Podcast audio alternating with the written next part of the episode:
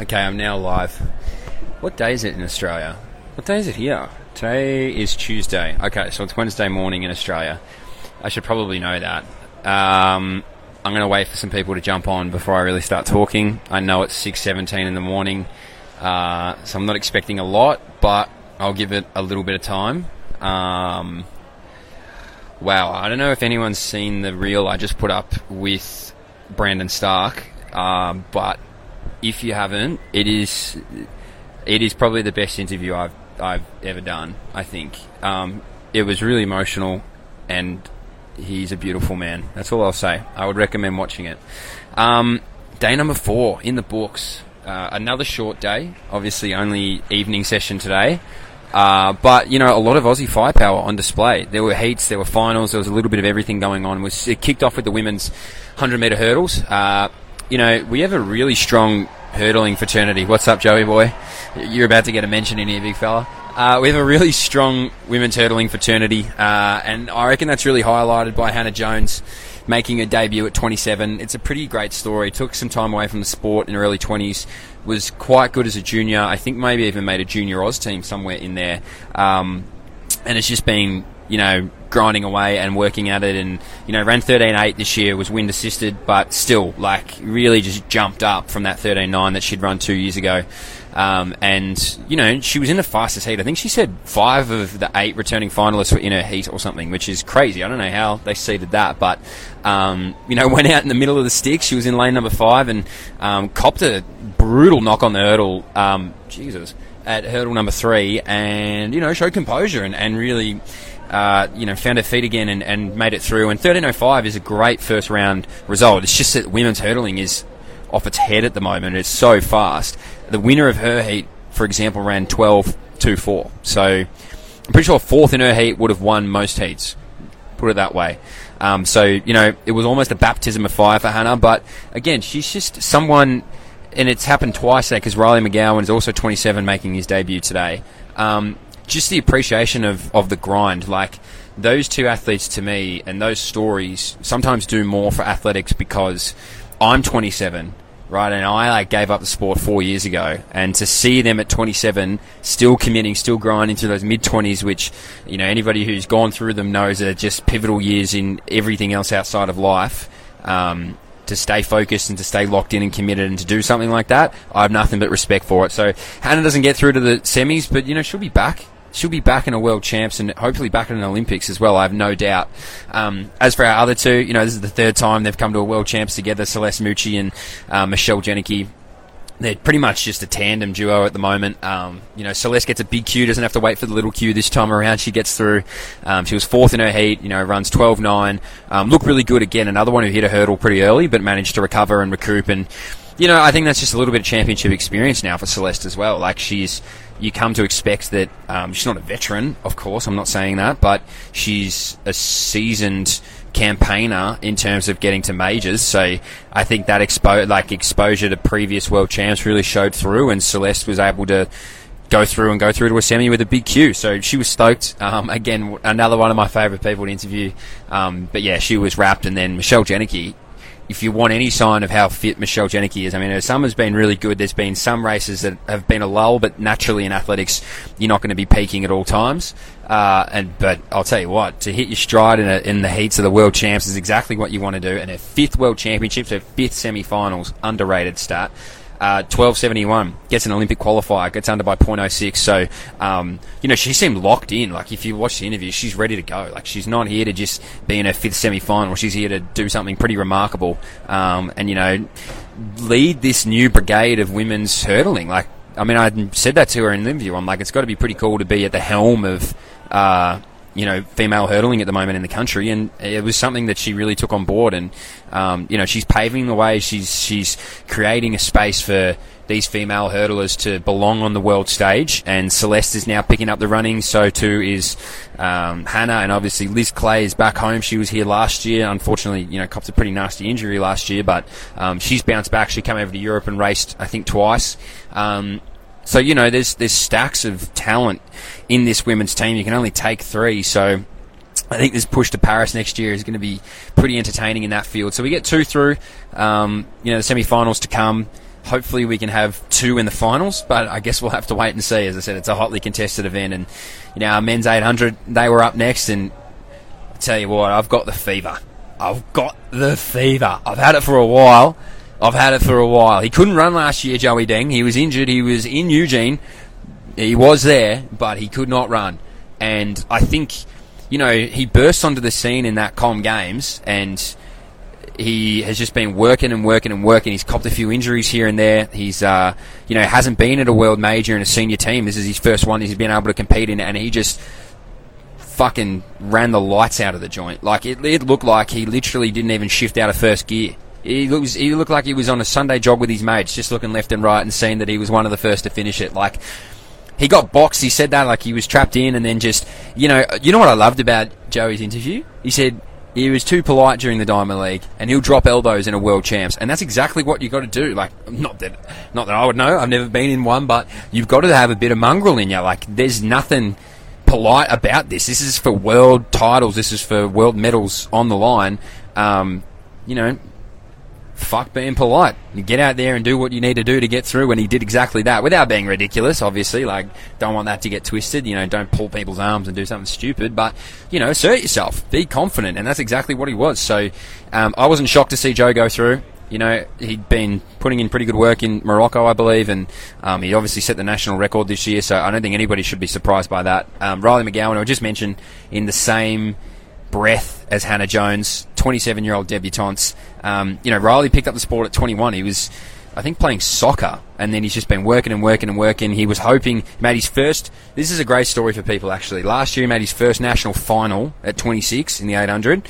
He said he came back in December and he went, all right, how can we get a medal at nationals? That was his goal for 2023. Not only did he medal, he won. Then he went over to Europe and he booked flights home for prior to the, like the closing date of the qualifying times. He qualifies. He goes all the way through now to August, and he's at the world champs. Like he threw absolutely everything at it, and I think sometimes the time doesn't tell the story of actually what's been happening. Like this is a guy I thought his season would be done in Australia. Then he gets to Europe, and he thought his season would be done in Europe, and he keeps on going. And Europe's amazing. No one's ever saying that being in Europe and, and doing this European tour is not amazing, but it is quite tiring by the time you get to the end of it. So for him to be able to front up, throw everything at it in that heat, I, well, I mean, it won't shock anyone. I had enormous respect for it.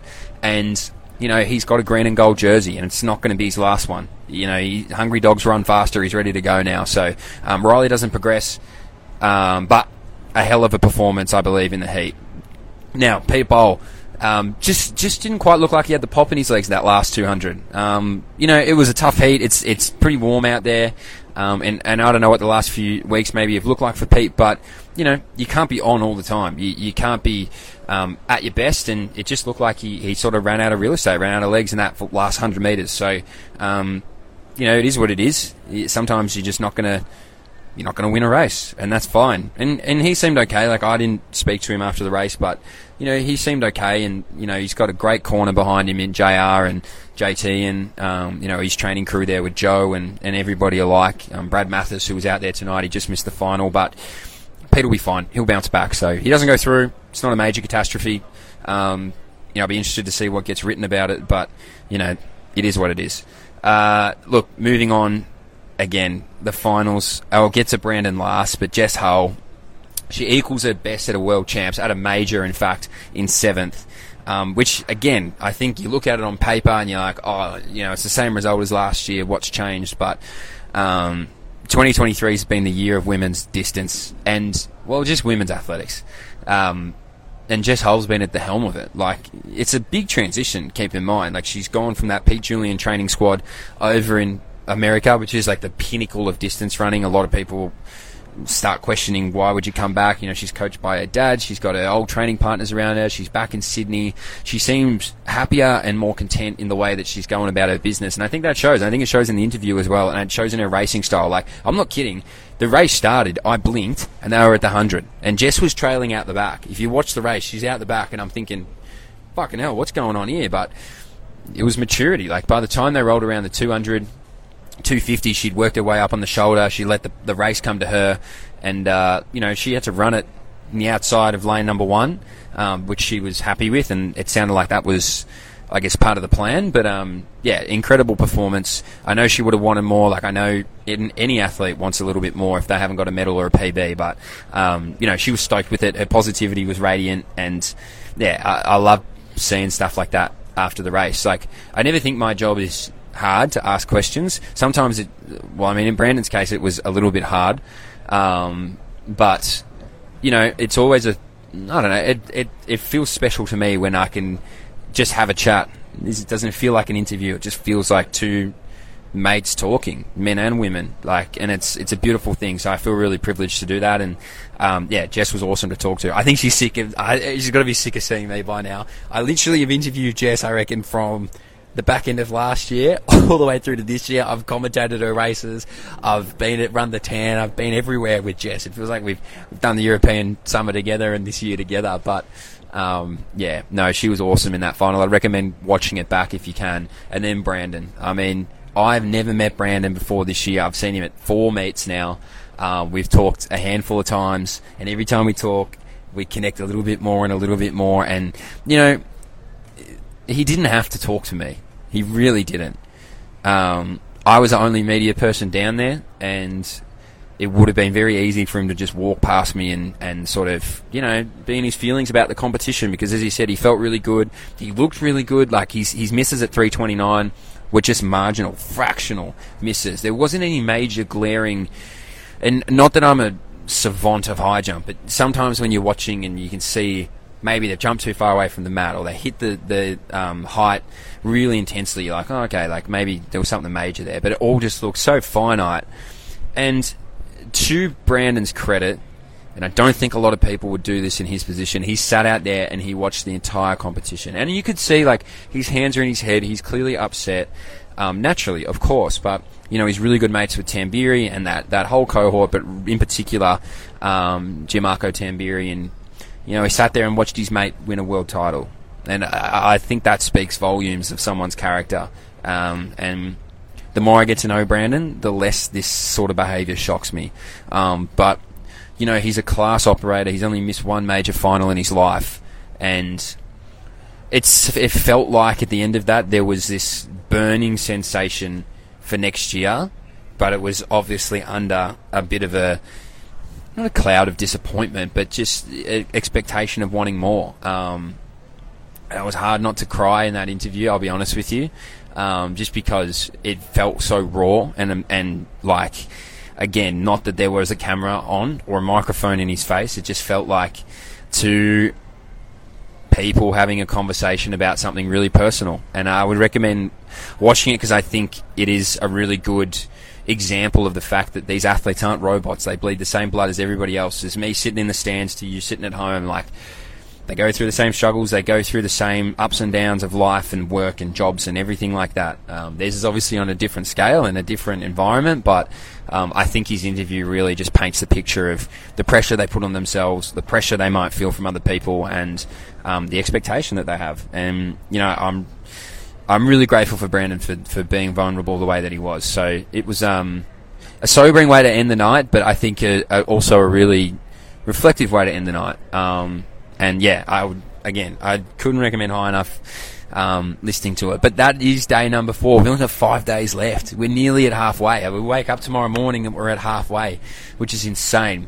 Um, you know, I mean, yeah, it's it's surreal to be here. It is surreal to be here. Hey, did get on the track today. Um, I'm not going to go into it too much. Um, I did run. I did run 216 for an 800. Uh, and I genuinely thought I could I could run under two minutes, but I have clearly the pizza intake in Europe has got me, and the lack of kilometres in Europe, I think maybe played more of a, a reason why I ran 216. Um, not that 216 is super slow. I'm not suggesting that, but um, you know I, have run a lot faster, and I probably expect a bit more from myself. But you know it's on the board now. 216. We know where we're at. 216 is the metric. Tokyo's in two years. I'm coming out for a 156. I'm shaving 20 seconds off that bad boy. I'm coming out, but it was it was actually a really cool experience running the Meteor 800 um, this morning. Like it was it was just fun. It was a good way to break it up. I was feeling fighting demons on the way out there. I was like, oh, I cannot be bothered doing this, but um, there's a lot of content of me out there. I don't know where or when it's going to get posted, but holy fuck. I literally, so I walk out on the track and it's 600 degrees. And like, I'm, I'm pretty tan. I've been in Europe for three months. So I'm like, yeah, I'll get the shirt off. No worries. Like, rig sloppy, but it, you know, it is what it is. You got to rock it with confidence. And I'm running laps of the, ta- and I'm literally, I'm, I'm just warming up. I'm running laps of the, the track. And all these people pulling out the cameras. Oh, because I've got this Australian outline tattoo on my chest. Um, and so they're like, oh, the Aussie, oh, the Aussie with his shirt off, let's get an interview, right, right, right. And I'm playing it up. I'm like, you know, prime Steve Irwin out there with my lingo. I'm letting everything fly. And I'm quickly realizing, I'm like, I don't know where these cameras are from. So one of them was Citius, which I'm fine with because I've been dribbling shit to those boys anyway. I think one of them was World Athletics. And I let some obscene things fly. So I really hope it wasn't World Athletics. There's a British website that's got me saying all kinds of stuff. Um, but, you know, I did get in the last heat, and I did win that heat, and I thought it was just like whoever was the fastest time got a prize. Mate, whoever wins the heat gets a prize. So I've got these beautiful, like, multicolored ASICS slides, which I was huge with, and they gave us, like, you know the time the Seiko clocks at the finish line where it obviously just like pops up. They gave us one of those miniature ones for your bed. I was like, fuck, that's pretty cool. I don't mind that. Um, so yeah, good experience. My body shot. But uh, you know, it was good fun. It was a good way to start day number four. So, um, yeah, that's a bit of everything. If anyone's got any questions, feel free to fire them in here before I sign off. Um, as always, this podcast is brought to you by LSKD, some of the best in the business. Again, there's going to be another $500 voucher giveaway coming up, so don't go too far away from the page because it's going to be rocking. Um, stoked later as well if you guys are followers of Citius Mag. Um, I'm about to leave here and jump on with the boys um, and do their full day debrief, so that'll be fun to, to get on, I guess, with them and um, you know, that opportunity probably came up just because I was dribbling so much nonsense to Chris and Kyle and um, the whole crew, and uh, you know, they seem to enjoy it. So I'll jump on their podcast, which will be very fun. So I'm about to head to their place and record it now. So if you want to listen to that, by all means, it'll be out probably in the next three, four hours. I don't know how those blokes work, but um, yeah, been a sick day. So massive congrats to our Aussies. Um, you know, heaps coming up in the next few days. Um, it's going to be awesome, and you know I hope you guys are enjoying it. And uh, you know I'll keep doing what I'm doing because no one's told me I suck yet, so that's great news. Um, big love, big ups. I'm out. I'm over. Well, I'm not because I got to go do this other podcast. But uh, yeah, absolute cracker. I'll see you guys soon.